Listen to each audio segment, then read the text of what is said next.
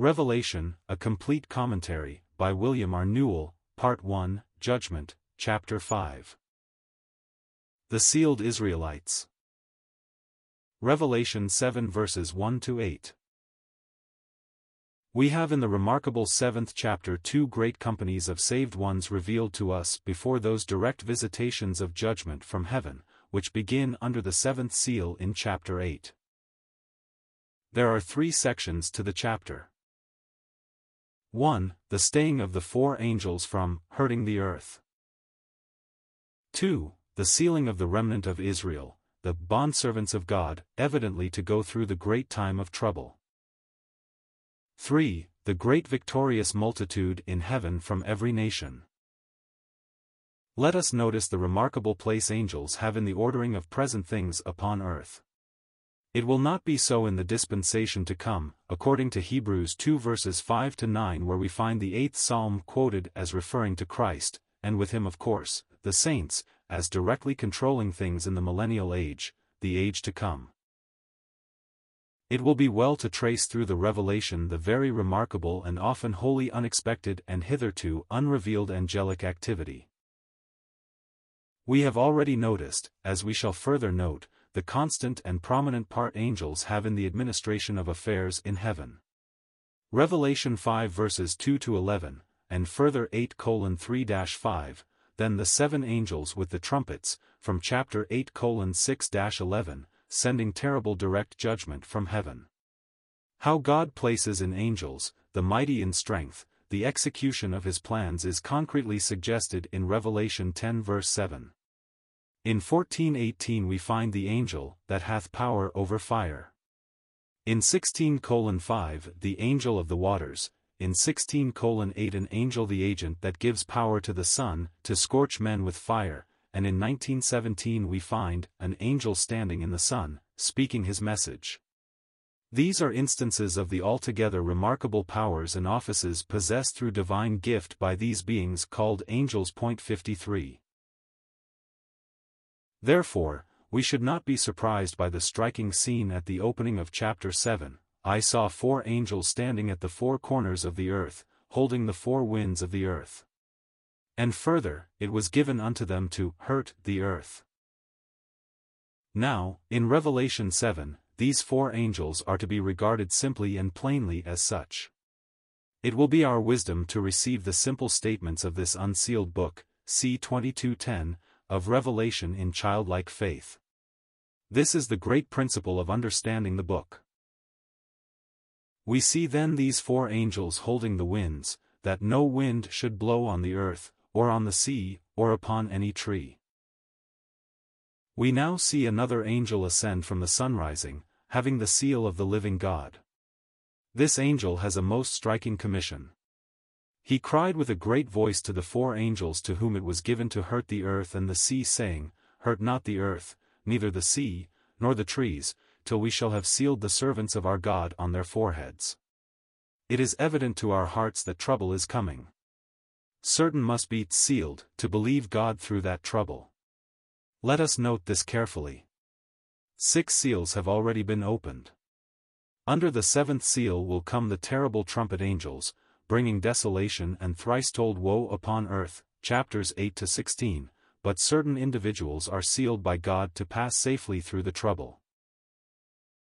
And I heard the number of them that were sealed, 144,000, sealed out of every tribe of the children of Israel.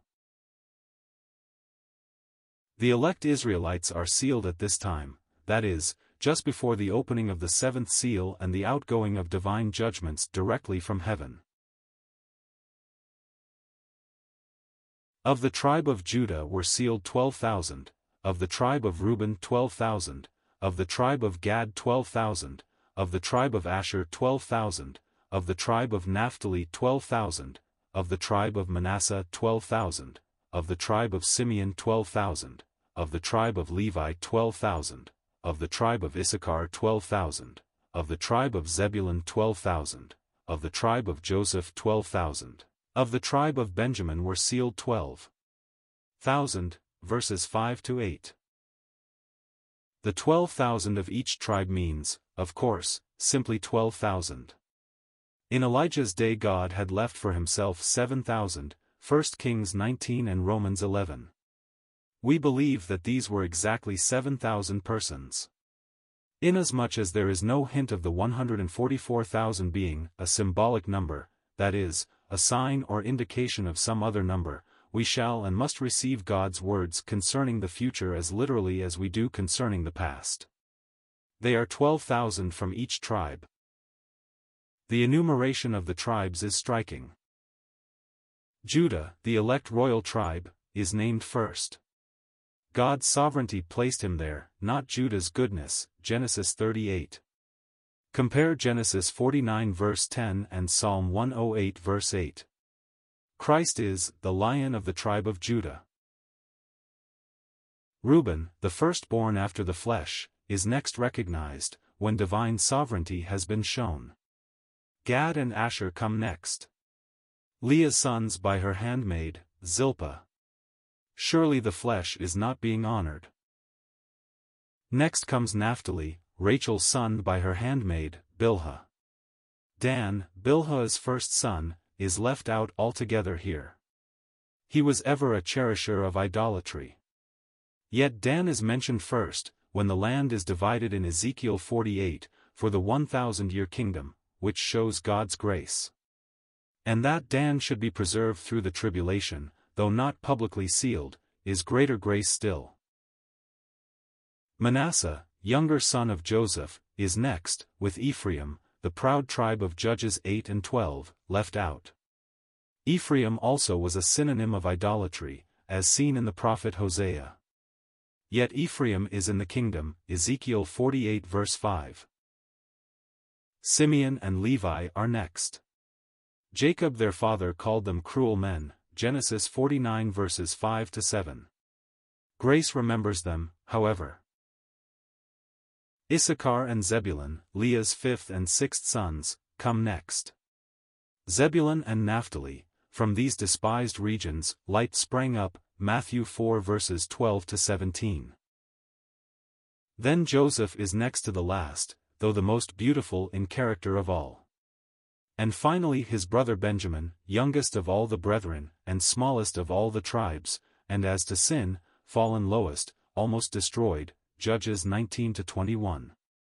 Yet it gave Israel its first king, and us our apostle, Romans 11 verse 1. There are various lists of these sons of Jacob in Scripture, and lessons to be learned from all. Now if it be objected that 144,000 out of the nation of Israel is too small a number, recall God's words, if the number of the children of Israel be as the sand of the sea, it is the remnant that shall be saved. The most of the nation will perish under the awful blows of the last enemy of God, Psalm 83, Zechariah 14, Isaiah 28 verses 14 to 21. The nation of Israel is being gathered back to Palestine just now for the coming time of trouble. All the wars of the nations have some bearing upon this elect nation. It is refreshing to our hearts to remember that although the leaders of socialism, atheism and godless commercialism are found among the Jews and are gathered back to their land in unbelief, trusting their money to purchase the favor of the Gentiles, yet God will have 144,000 whom he calls his bondservants, who are sealed with the name of the Lamb and of his Father in their foreheads. Revelation 14 verse 1 compared with 7:3.54. The saved multitude Revelation 7 verses 9 to 17. But not only the 144,000 elect remnant of Israelites are found in this chapter 7, given to cheer our hearts, but a great multitude, which no man could number, out of every nation and of all tribes and peoples and tongues, will wash their robes, and have a place before the throne, in heaven. Here we have one of the most striking scenes in this great book. After these things I saw, and behold, a great multitude, which no man could number, out of every nation, and of all tribes and peoples and tongues, standing before the throne and before the Lamb, arrayed in white robes, and palms in their hands. And they cry with a great voice, saying, Salvation unto our God which sitteth on the throne, and unto the Lamb. And all the angels were standing round about the throne, and about the elders and the four living creatures, and they fell before the throne on their faces, and worshipped God, saying, Amen. Blessing, and glory, and wisdom, and thanksgiving, and honor, and power, and might, be unto our God for ever and ever. Amen. And one of the elders answered, saying unto me, These which are arrayed in the white robes, who are they, and whence came they? And I say unto him, My Lord, thou knowest. And he said to me, These are they which come out of the great tribulation, and they washed their robes, and made them white in the blood of the Lamb. Therefore are they before the throne of God, and they serve him day and night in his temple, and he that sitteth on the throne shall spread his tabernacle over them. They shall hunger no more, neither thirst any more, neither shall the sun strike upon them, nor any heat, for the Lamb which is in the midst of the throne shall be their shepherd, and shall guide them unto fountains of waters of life, and God shall wipe away every tear from their eyes. John does not know who these are, as his answer to the elder's question, Who are they and whence came they, plainly shows. We feel he would have known them if Old Testament saints, as he and Peter and James knew Elijah and Moses on the Transfiguration Mount. Also, he would have known them if church saints. He is told that they come out of the great tribulation. Also that they washed their robes, and made them white in the blood of the Lamb. That means salvation, and salvation by faith in God's word regarding the blood of Christ. These are not of the church, which is Christ's body, yet they are in heaven. It is necessary for us to have a largeness of heart concerning heaven and its hosts, even of its saved hosts. The Lord Jesus said, In my Father's house are many abiding places. I go to prepare a place for you. But let us not forget that other companies from earth, besides saints of the church, are to be there, according to Revelation 7 verse 9. For it is the result of unbelief to seek to bring back to earth, to a lesser calling, this mighty company seen before the throne. The throne of God here in chapter 7 is necessarily that revealed in chapter 5. It is on that heavenly throne that the Lamb is seen, in the midst of the throne and of the four living creatures and the elders, Revelation 5 verse 6.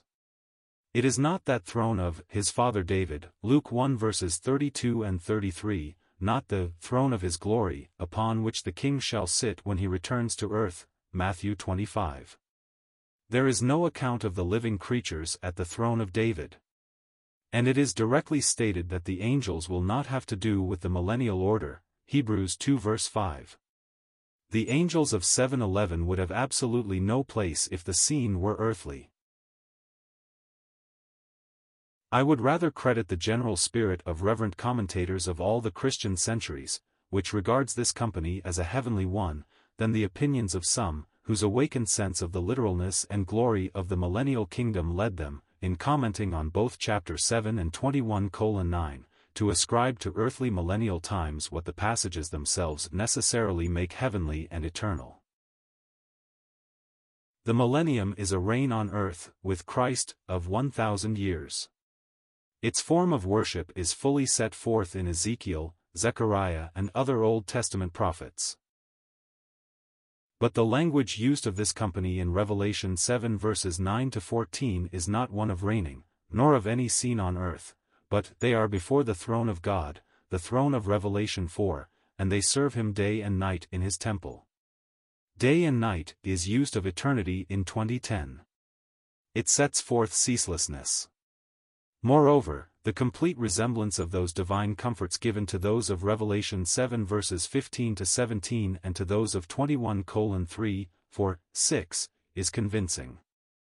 It is heavenly service, not that of a reign on earth that is described.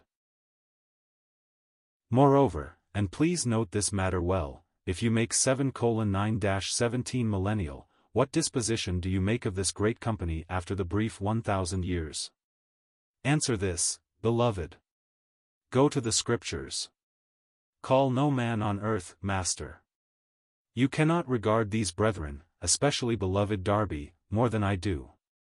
But the strongest argument against accepting a system handed to him from men whom he confessed he reverenced for their godliness is made by Mr. Darby himself in his essays against Presbyterianism as legality and Anglicanism as authority. Now it should be evident, we feel, that this great company is not the church, the bride. For the church is the body of Christ, the fullness of Christ, Ephesians 1 verses 22 and 23. Her relation to Christ in the Revelation is as the bride, the Lamb's wife. But this company is before the throne, not the place of the church, which is hidden until chapter 19. There arises also the difficult question as to what means were used, what message, to save this great company. We are told that they came out of the great tribulation, literally, the tribulation, the great, and we know from Daniel 12, Matthew 24, Mark 13, Jeremiah 30-33, and Revelation 3 verse 10, that this must be the last half of the 70th week of Daniel 9. This tribulation, 1, is future, 2, is overwhelmingly terrible, 3, will be a particular time of trouble for Jacob, that is, Israel, and, 4, will come on all them that dwell on the earth. But in the last named passage, Revelation 3 verse 10, we find that its object is to try them that dwell on the earth. The true saints of this age, the church, even Laodicean overcomers, are to sit with Christ in his throne and will be kept from this hour of trial. But what of those left after the rapture of the church? It is upon these that the hour of trial comes. Now, we are not told it is the hour of universal damnation, but of trial. Doubtless those who receive not the love of the truth will be given over to believe the lie, Revelation 13, devil worship. But does not the use of the word trial indicate that some may endure it? Even the enemies of God knew about God, the throne and the Lamb, under the sixth seal, chapter 6. Bibles have been scattered all over this earth. In every nation men not yet saved know about the Lamb of God and his sacrifice for sin. When the awful worldwide hour of trial sets in, it seems that thousands will wash their robes and make them white in the blood of the Lamb, at all cost. We must confess that this is a difficult question to determine, as to the exact relation of this great multitude to the great tribulation, in view of the fact that the same preposition, ek, is used here as in Revelation 3 verse 10, where the saints are kept out of, ek, the hour of trial.